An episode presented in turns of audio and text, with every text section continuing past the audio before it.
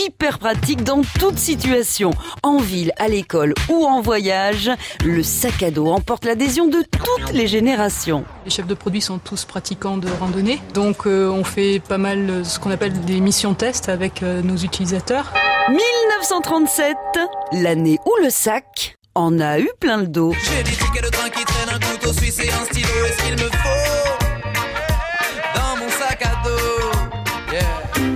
19e siècle, l'industrie de la chaussure qui se développe dans la Drôme transforme la petite ville de Romans-sur-Isère en capitale de la chaussure. Pour alimenter les ateliers, de nombreuses tanneries apparaissent, dont celle des trois frères Lafuma, Victor, Alfred et Gabriel, installés dans le petit village d'Anéron.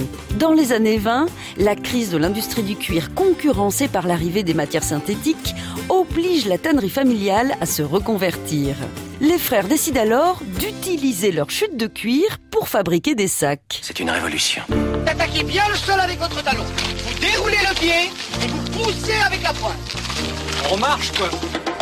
En 1930, ces passionnés de randonnée constatent que leur produit n'est pas adapté à la marche en montagne.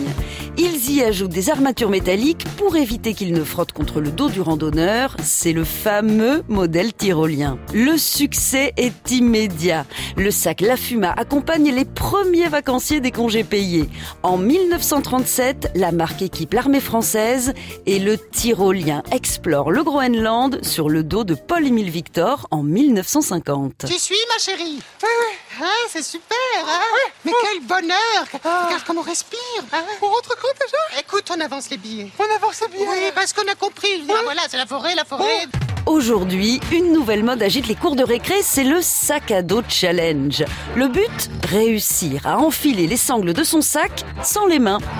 Même si après des heures d'entraînement, vous n'y arrivez toujours pas, ce n'est pas très grave, il y a vraiment pas de quoi s'en faire une montagne. On n'arrête pas le progrès. À retrouver sur francebleu.fr.